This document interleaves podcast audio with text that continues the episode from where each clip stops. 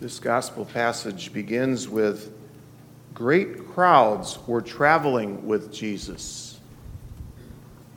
I wonder if after hearing Jesus, the crowds thinned out.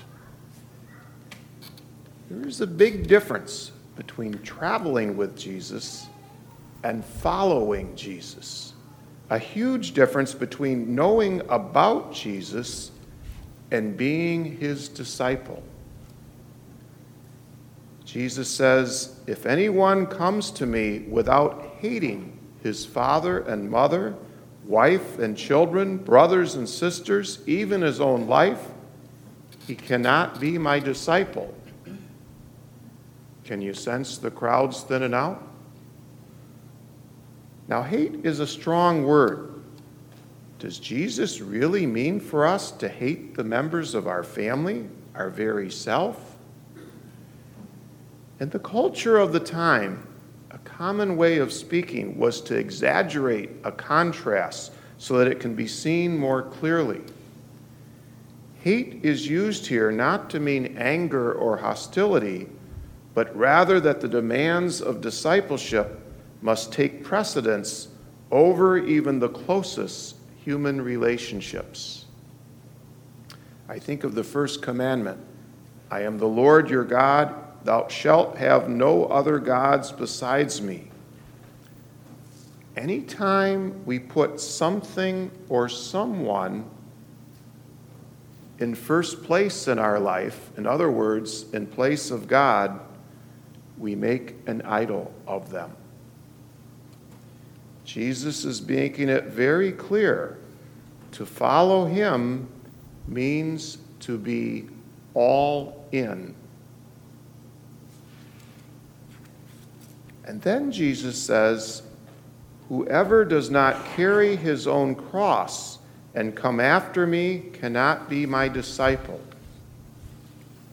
One of our parishioners sent me a link this week to um, Matthew Kelly, and maybe some of you, he's written a number of books, um, maybe you heard him speak, but he had this short video where he talks about this verse and he talks about carrying the cross and, and he asks some i think very intriguing questions. And so I, I wrote some of them down. And i'd like to share them with you.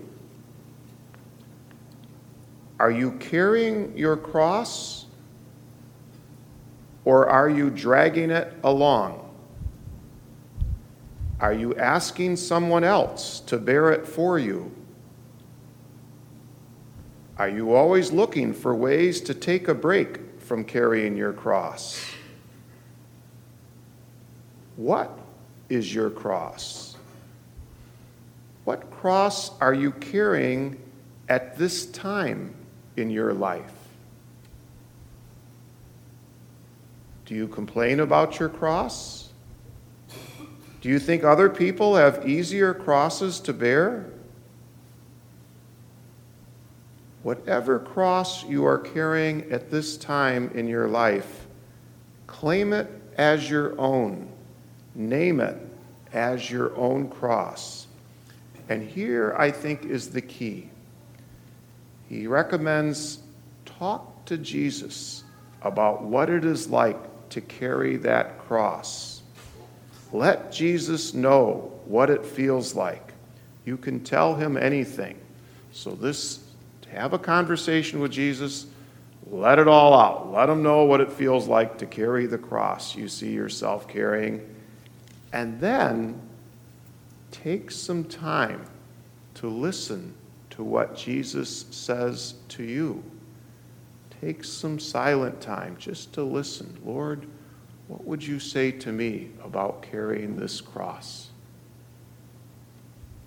This conversation about your cross with Jesus can change your life. Now, Matthew notes that in his conversation with Jesus about his cross, Jesus lets him see he is not calling him to fix it, change it, or to solve it. He is just calling him to carry it. When I was on retreat this summer, I reread a journal I had written during a difficult time in my life. What struck me with the benefit of hindsight was an awareness that God was indeed present in the midst of the pain I was going through. God did not abandon me, but sustained me. And in ways I may not have been able to see at the time, God sent people in my life who helped me through. For the rest of that retreat, I became very aware of this cross at the front of the retreat house. The presence of the cross became a visible reminder that God is with us in the midst of our pain, and in the very presence of the cross, we can dare have hope in the resurrection. Are you traveling with Jesus or following Jesus? His carrying of the cross allows us to carry our crosses.